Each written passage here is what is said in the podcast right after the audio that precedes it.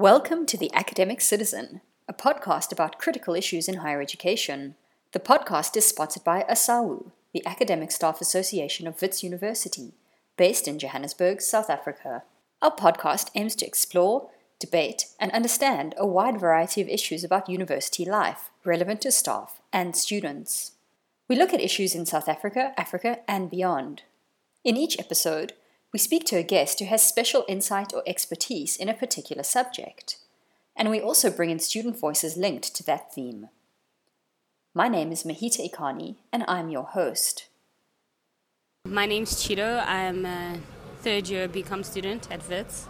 My opinion on the fees must fall issue is that it's important, but occasionally it does become unbelievably disruptive to certain things that really shouldn't have been disruptive, like registration, trying to stop people from registering.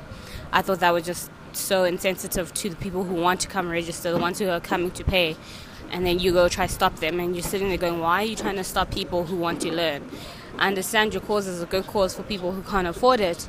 However, telling other kids that they're not allowed to have their education until everyone else can afford an education is a bit unfair. It's it's gone a bit off site, off track from what it was originally supposed to be. It's hard to argue with the principle that every academically deserving young person should have an opportunity to study at university. There's no doubt that South Africa, in fact, every country in the global south, needs more doctors and teachers, entrepreneurs and critical citizens, and arguably only universities can produce these. The future of our country and economy depends on broadening education. From this perspective, the demand for fee free education seems sensible, not silly. Yet many argue that it's simply not possible, that there is not enough money in the public purse to afford this. We've heard politicians and university managers claim that free education is an unrealistic pipe dream, and we will speak with some of these people in future shows. But before we did that, we wanted to interrogate the claim that free education is not possible so we spoke to an alternative economist. Our guest for today's show is Dr. Dick Forslund, who has some ideas about how South Africa could, in fact, afford free education for all.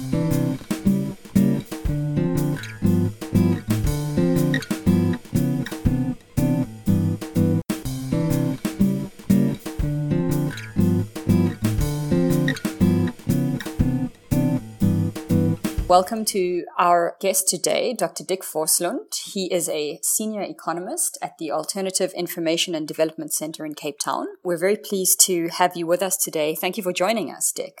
Yeah, and thank you for having me.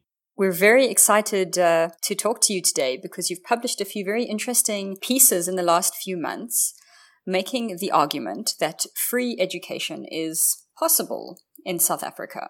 So perhaps you could just to to get us started and to get us into the, the same mind space as you, you could introduce us to some of the main arguments that you would want people out there to know about. Yeah. First, I would like to say, uh, I think it's the difference between saying free education is possible and to say free education is possible in South Africa. Because you have to change the mindset and the whole culture of the, and, and, the, and you have to overcome the deep divisions uh, the apartheid divisions in the South African society. If you have free education, then it builds on some kind of acceptance and uh, and the feeling that you are one nation. I would say, and if you don't have this feeling, and if you have a general notion, which it seems to be so common in in uh, in the public debate about education or anything, that you are paying for others, but you should only pay for yourself and your family, etc. Then, of course, it becomes very difficult. But I mean, technically, and to do it, to have free education as merely a technical matter and how to do it, well, that, that I think that is not any rocket science. Or it's kind of like, it's two different things. Is free education possible? Yes, of course but I mean, it, it's it, fee-free education, so to speak. But then there's another question: Is free education possible in South Africa today? Many of those things about what is possible or not, they can be imposed uh, on power. So it just becomes a necessity. And uh, that is, in my understanding, the, the situation now for outsourcing at WITS and other universities. So the, the workers, uh, or perhaps even the alliance between student and workers on that issue of insourcing outsourced workers who was outsourced 15 years ago, it imposes itself on the administration and the management of the university and on the government as an objective necessity almost. It's like, it's just like it starts to rain and then you have to unfold your umbrellas. It comes to a situation where it's not any longer possible to run the university with outsourced workers because people can't simply any longer accept it. People are, workers are fed up and then you have to do something. And now you have in, as for uh, what I know, you have a promise now at WITS that on the 1st of July, there should be insourcing of previously outsourced workers and the wage will increase from 2,500 to 5,000 Rand per month. And uh, different kind of, of benefits will also be included. And it has just imposed itself on the manage on the management of universities in a similar way perhaps as the credit ratings institutes imposes themselves on Pravin Gordhan. They make themselves into an objective factor and you just have to, if you are not want, want to try to really challenge their power, then you just have to consider it as a natural phenomena or something objective. Mm-hmm. So on the one hand, you're saying that the the history of South Africa is something the history of exclusion and inequality is something that needs to be taken into account in terms of how we think about the question of, of fees. And on the other hand, you're saying that it's it's possible. It's just a question of political pressure and from the bottom and political will from the top. Yeah, and and uh, and this political will is not only something that comes through uh, the battle of ideas. It's also something that comes from a battle of of uh, for morality or for what is fair and ethics, of course. But sometimes you all you you almost have to have to have things uh, business as usual at university just has to stop. And that is what I saw on television, at least. I didn't go to any meetings in, in, in, in Johannesburg because I'm located south of Durban. But that is what, in my understanding, what has happened during the last month. Things just stopped, and you couldn't run the universities any longer. So it's a it's a combination, perhaps, of uh, forcing your will as a majority, and also persuasion and a battle of ideas. So I think what the, the student movement managed to achieve was putting the question of education and whether or not it should be paid for by students onto the public agenda. So, from your perspective, based on the, the research that you do, do you believe that it is morally preferable for university education to be free? Yeah, I think so. And uh, as you know, there, there are countries uh, where you have free university education for all. In my other home country, Sweden, this has been a fact for the last 50 years at least. And the same goes for Finland, Denmark, I believe Germany, some other places. In fact, in Sweden, it was also free for foreign students. Uh, the tuition and uh, to participate in study courses and so on was free for even for, for students for Africa, Asia, or whatever. Uh, that was abolished now, uh, kind of four or five years ago. But it's a long tradition. And basically, what you do is that you tax people in society and you tax people according to their ability to pay. And you have a quite a high tax pressure on, on, uh, on the private incomes. And they are what is called progressive, meaning that the more you have an income, the larger share of that income you can pay in, in, in taxes.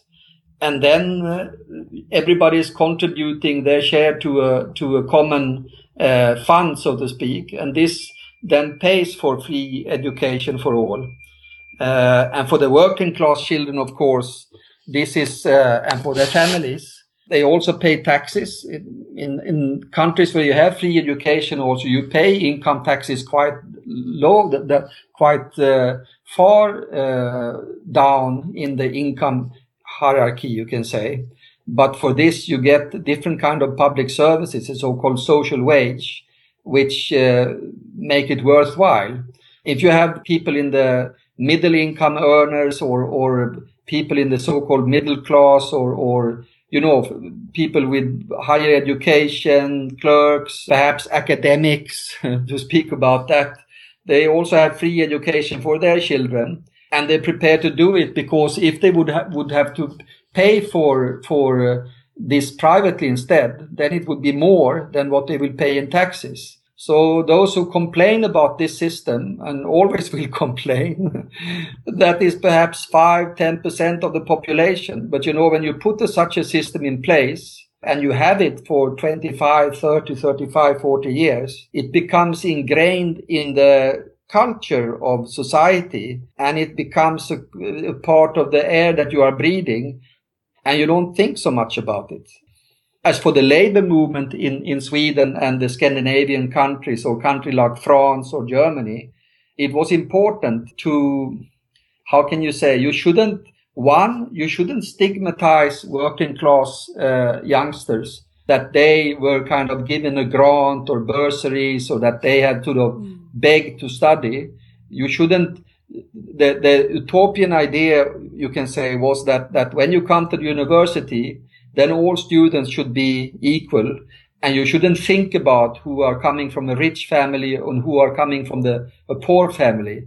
It's the, the will to study and the academic merits and uh, the cleverness and the industriousness of the of the student which should be in the forefront and not how much you can pay for different things secondly also i mean this is this is goes under the name of universal universality sort of that that uh, what you do when you have such a system in place that you take it in through the personal income tax and through corporate taxation is that you you don't have to put in place bureaucracy of let's say 225 people or 327 people. I don't know how large administration you need in South Africa, uh, really, in order to sit and control who are uh, who have the right to get the support from the National Student Fund, who have the right to have sort of lower fees, etc., etc. You have to have a system in place to see that people are not cheating, etc., etc and it becomes quite expensive. And uh, the idea is that this is an unnecessary expense. You have uh, one system and you take in the taxes and people pay after the ability to pay and then you people are not paying fees. I mean, the, the same go for the childcare grant in South Africa. You have a childcare grant uh, which you have to apply for, and it's dependent on uh, how much you earn or you have your, you, you don't have any income, then you get a childcare grant. But uh, in in uh, some of the so-called welfare states, the the childcare grant is universal. So in Sweden, even the king get the childcare grant for the princess and the princes. but uh, but then of course they rich people in in such countries they pay high taxes. So that's that's that's how it that's how it done. That's the basic idea. So, the bottom line to your argument is that free higher education would be possible through some kind of reform of the tax system here in South Africa. So, I'll come back to a couple of the other points that you've raised, but for now, could you kind of spell out for us how you think the tax system could be reformed in such a way as to put enough money into the public purse to ensure that every academically deserving student gets a place at a university? I think I think that what what what the government or a progressive government should do, it should start to gradually roll back the tax cuts that has been made for the middle class and the rich uh, for the last 15 years. And I don't know if you read an article I wrote about this in Daily Maverick. Mm-hmm. There's a myth uh, going around in in the business press or in thought leaders that the tax pressure is getting harder and harder if you are earning 200,000, 400,000, 800,000 rand per year or 1.5 million rand per year. But the quite the opposite is the case.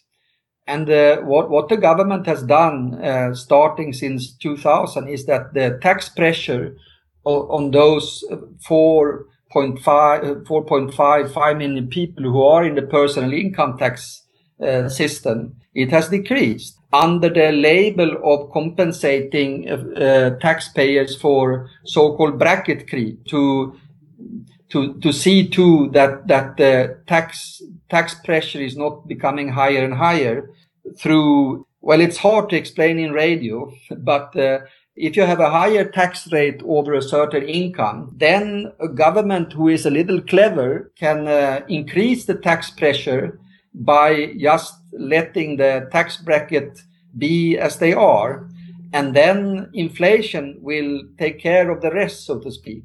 Or what the South African government has been doing is that they have they have increased the tax, they have lifted the tax bracket at the rate of inflation. But then, in addition to that, they have uh, lifted the tax bracket much more. So, one example is in 2005, where the highest tax bracket over which you at that time paid an income tax on 40% on everything that is above that tax bracket. The inflation at that time was 4% per year, the price increases, but the tax bracket was lifted by 33%.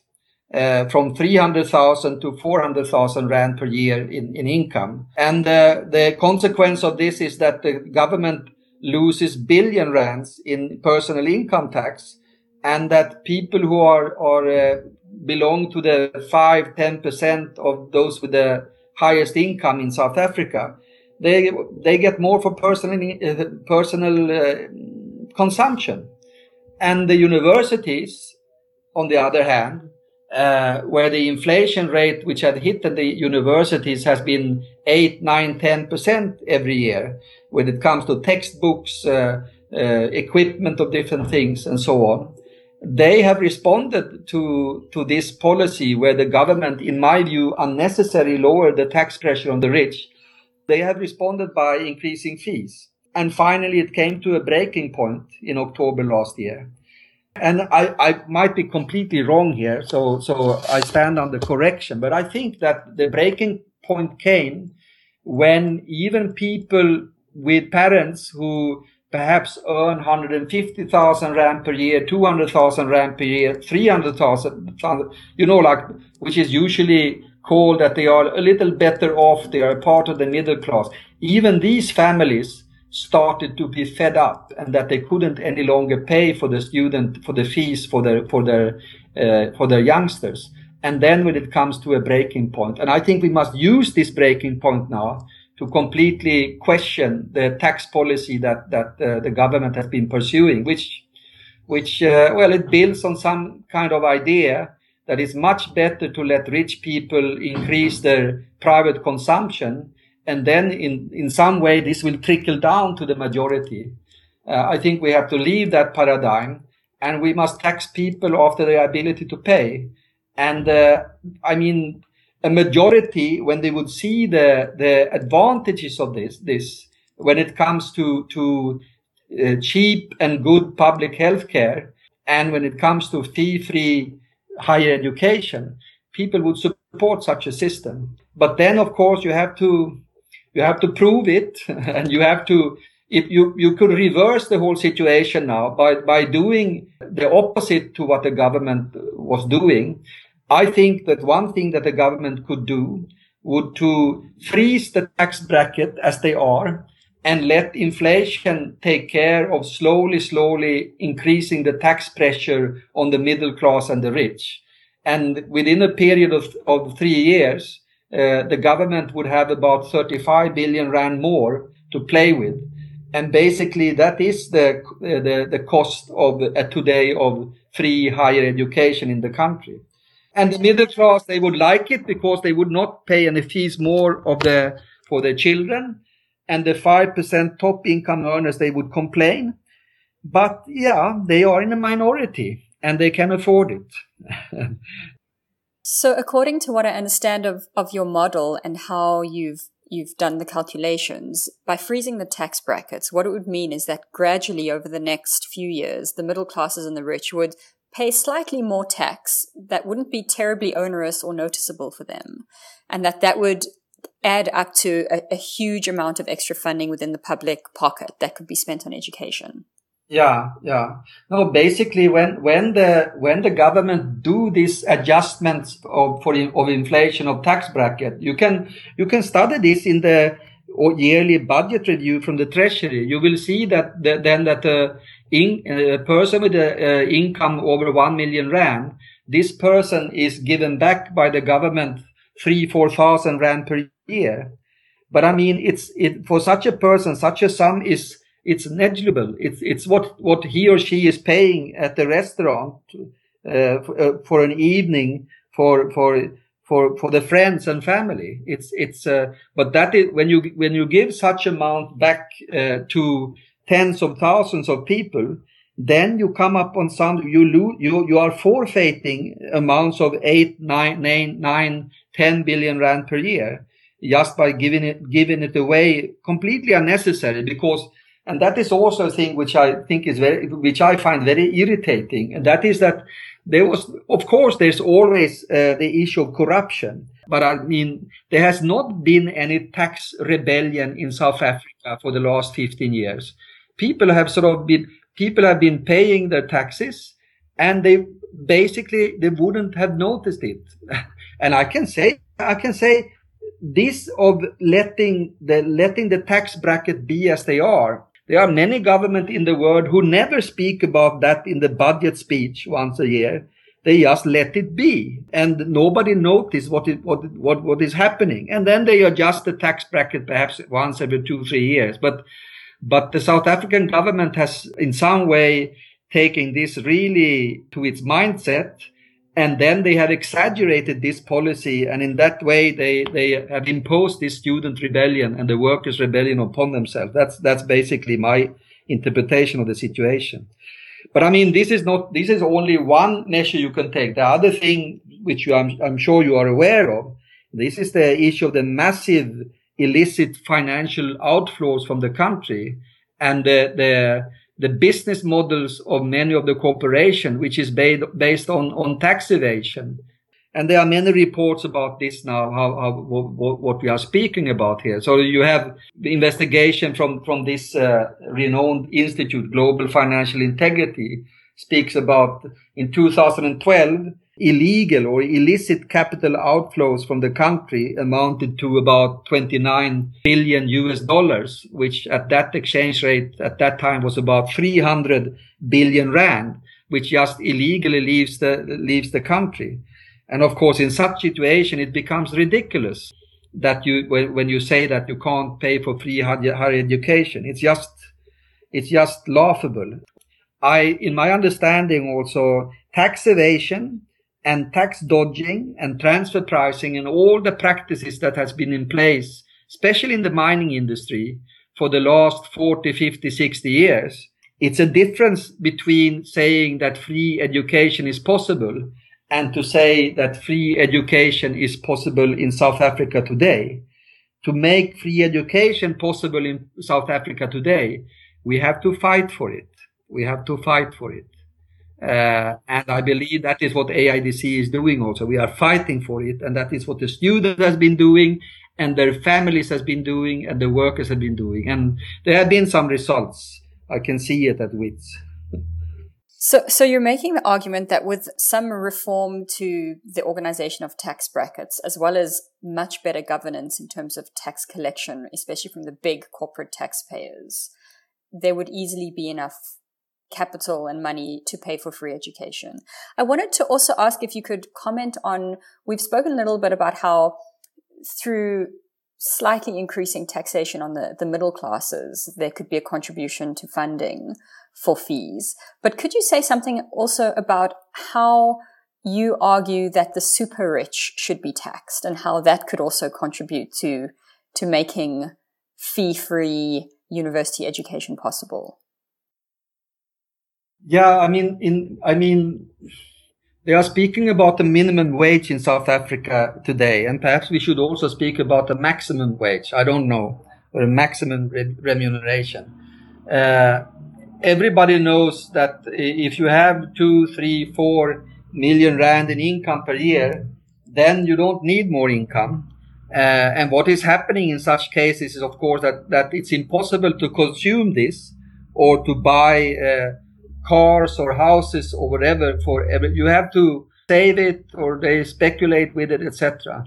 So one could even discuss if one is sort of extremely radical, one could speak about the confiscatory tax over a certain income. But usually, and especially I think in a conservative country like South, Africa, you can't, you can't say that because then you are regarded as crazy. But I just put it on the table. But what you can do you can have a marginal tax rate of 50% or 55% over a certain income. Let's say it's 1 million rand or it's, it's 2 million rand. So every thousand rand that you are earning above 1 million rand, for example. Uh, so if you are earning 1 million rand, 1000 rand per year, then for those thousand rand you earn extra over 1 million year, you will pay half of it in taxes. So you will pay 500 rand into the fiscus. So that is what the marginal tax rate is all about. And then it's all about the political discussion, of course, among the legislators in parliament, and when you can get the political majority for. But uh, if you do this, then you you have extra income of the let's say five, six, seven billion rand per year. If you would increase the marginal, the highest marginal tax rate now from 41% to 45%, or if you even would uh, sort of increase it over a certain income, let's say 5 million rand, you will increase the marginal tax rate over 5 million rand to 50%. And then you will have an extra 10, 12 billion rand per year to the, to the fiscus. You can, you can elaborate with that. But that is one point of the matter. But the other very disturbing thing is that, that when you have in the, if you look at the tax statistics, which is published every year, you will see that you only have about 4,000 people in South Africa, which is registered in the tax system for having a taxable income over 5 million rand. But if you look at all these uh, global wealth report, Credit Suisse is publishing such a report. There's different kind of wealth reports which has been done. And even SARS, the South African Revenue Service, has also made their own investigation of uh, how many really, really high income earners you really have in this country. And uh, it was leaked an investigation from SARS uh, in 2012. They, they only looked at, at one single financial institution uh, and they find they, they found I think it was 20,000 20,000 individuals who were able to save over 1 million rand per year.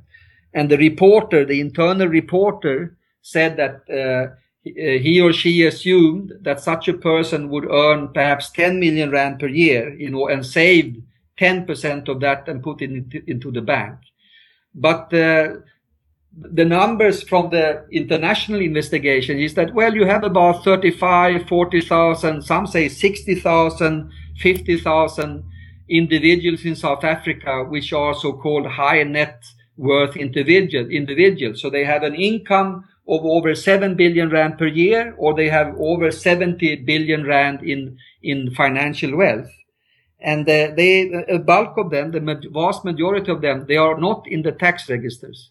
So basically, they are living like tourists in South Africa, uh, although I assume they are citizens. So it's also a big problem. And it's a tradition, I guess, and it's a culture, it's a sport.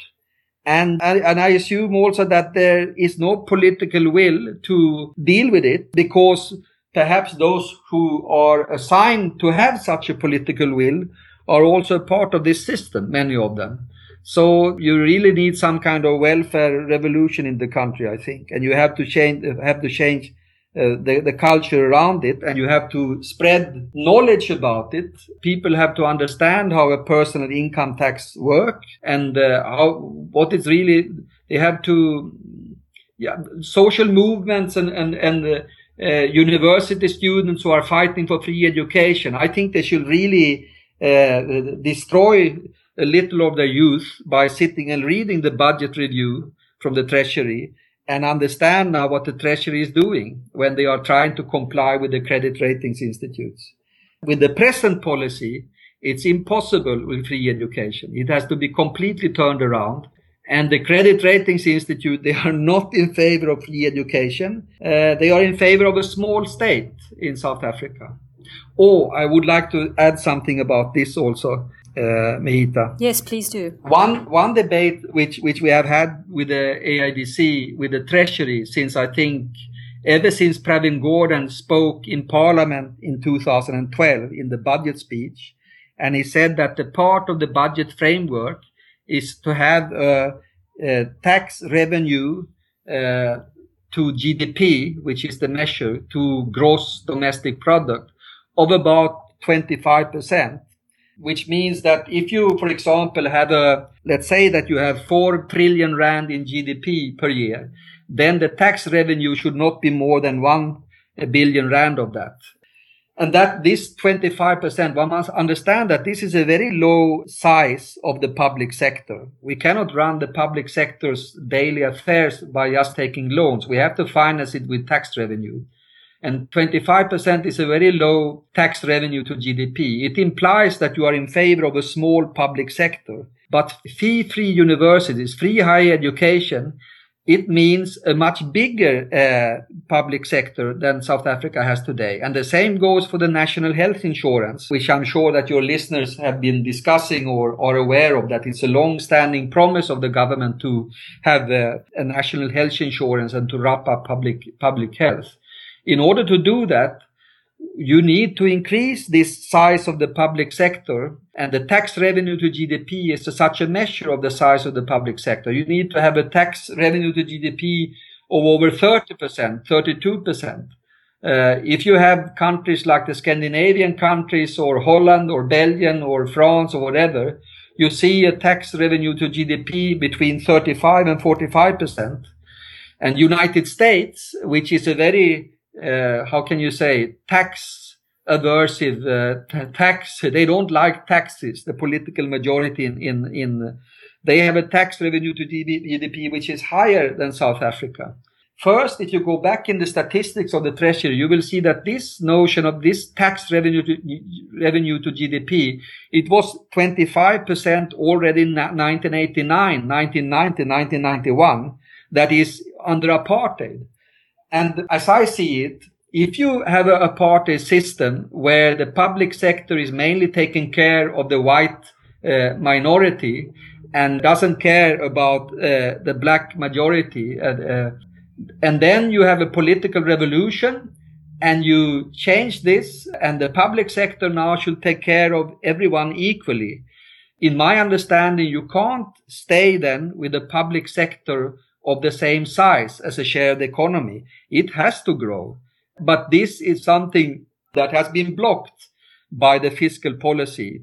And uh, well, it was in the GEAR document of 1996. This idea of 25% tax revenue to GDP uh, was spelled out. And then Pravin Gordhan again, to my, was very unfortunate. Just when NHI is discussed, then Pravin Gordhan speaks about that this is a part of the budget framework. No, it must be a part of the budget framework to grow the tax revenue as a share of GDP. And it will grow also spontaneously over the years because as the living standard increases uh, among those who uh, are paying personal income tax today, they naturally will be taxed a little, little harder every year. So it fits very well with the idea that the more you have, and if you have all the necessary consumption that you need and everything is kind of sorted in your personal life, well, then you can contribute a little more of additional income. You can contribute a little more to the common, so to speak. So there's always almost mechanically in a progressive system where you tax people more if they have higher incomes, there's a natural tendency for the tax revenue to GDP to grow over time if you do nothing. Then it will grow and it will give the basis for a larger and larger public sector.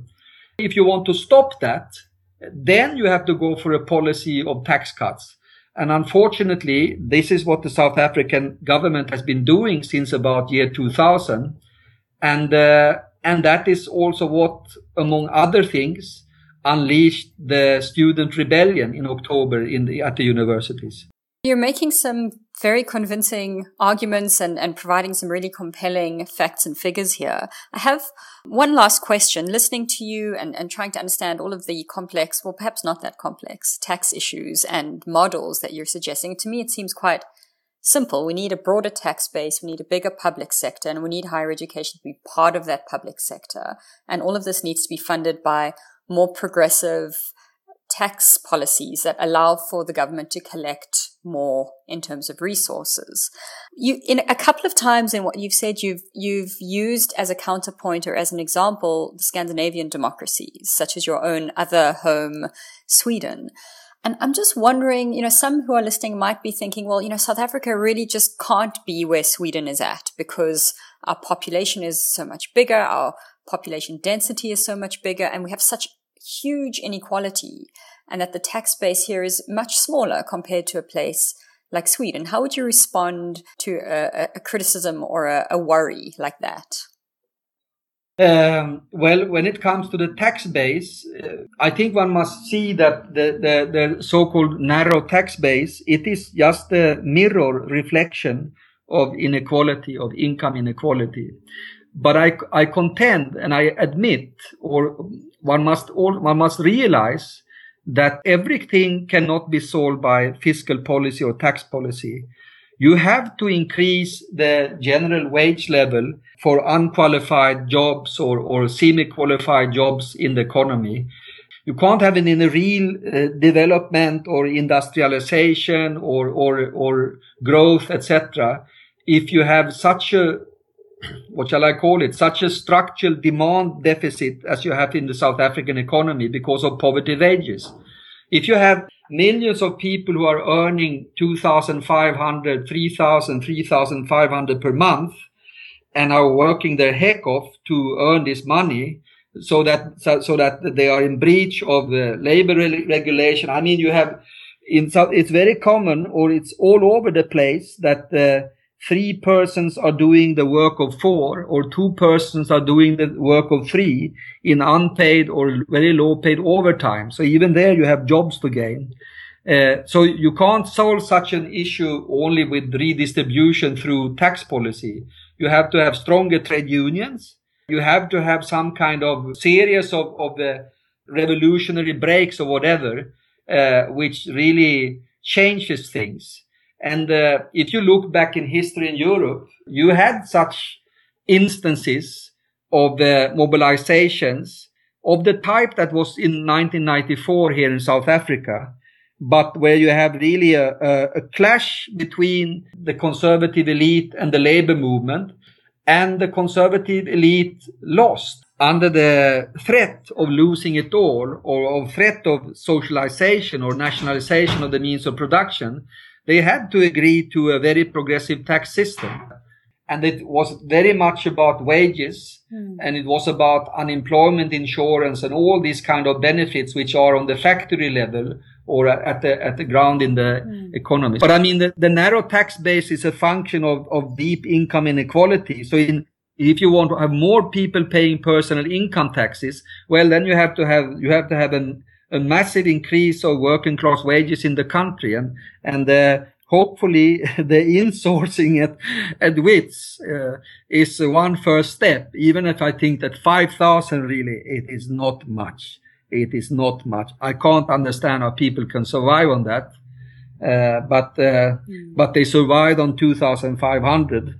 So I, I, guess also it's a historical victory, and I think it's shameful, really, for the trade unions in South Africa that the workers and students at universities they could achieve this this uh, concession by the management of the universities after two three months of struggle but uh, the unions of the workers couldn't achieve this uh, after 15 years of struggle. So something must be basically wrong then. And I hope that, well, you need, you need, really need to have working control to the unions. I think that is a lesson also.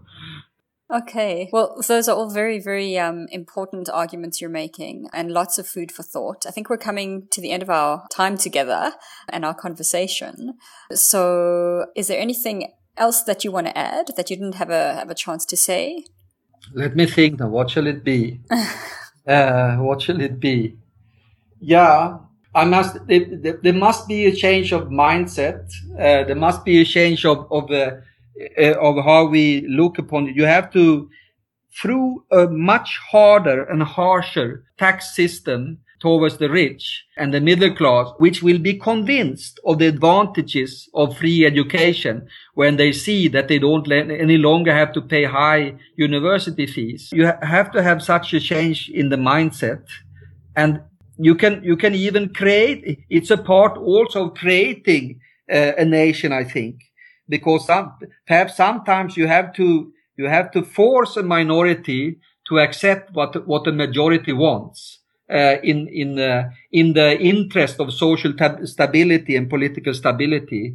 And uh, when the system well is in place, then more people would will be convinced that it wasn't so bad after all, and they would have also a sense that we are taking care of each other, and uh, we don't have any private ambulances who pick you up when you are ill, only when you are rich.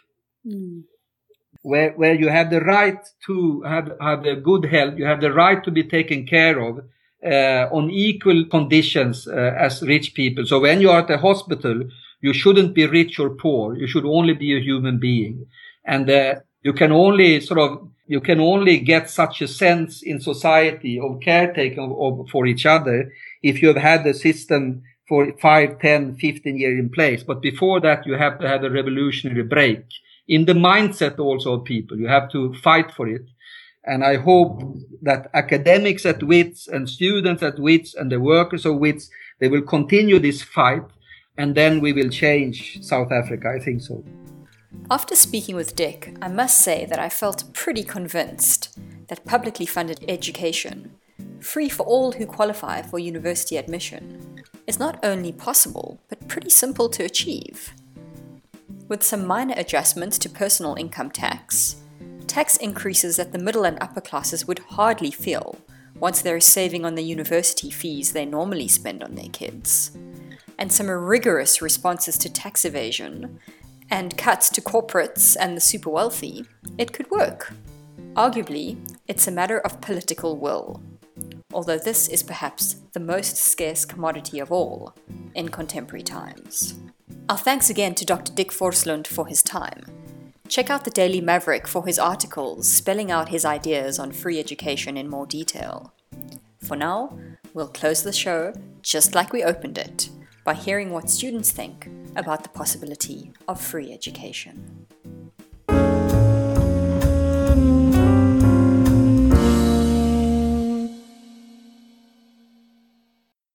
Hi, my name is Keanu. Uh, I study electrical engineering at WITS. With the fees, uh, I don't have to pay any fees because my uh, my mother works at WITS. And how that works is that if if your parents or someone works at the university, then you don't have to pay any fees for for WITS fees, but you do have to pay for the lab fees and TUT fees and some other stuff yes, it does make it very much affordable for me. Hi, my name's Amber. Um, I'm currently doing a BA law degree. So I've applied for finance, uh, financial aid. Um, reason being because my parents are overseas. I'm currently in South Africa, and obviously, yeah, my parents can't help me out here. I'm Jude, Ewemade Jude.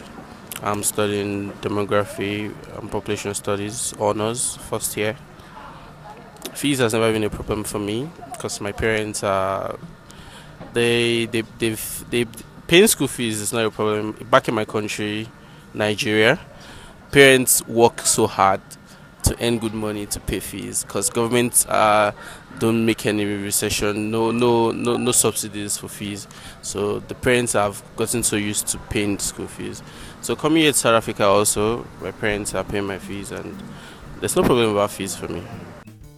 The Academic Citizen is a podcast sponsored by ASAWU, the Academic Staff Association of Wits University. ASAWU is the union representing the interests of academic staff at WITS. For more information, visit www.asawu.org.za. The Academic Citizen aims to be a platform for a diversity of views and opinions. We welcome your feedback, comments, and suggestions for future guests and shows. Email us at theacademiccitizen at gmail.com or leave a comment at www.theacademiccitizen.org. Today's show was presented by Mehita Iqani. Research, scheduling, editing, and production was done by Balungi Mbenyane. Thanks to Dick Forslund, Chido, Keanu, Amber, and Jude for their time, as well as Pervez Khan for his input and David Hornsby for his moral support. Jürgen Meikle created our jingle.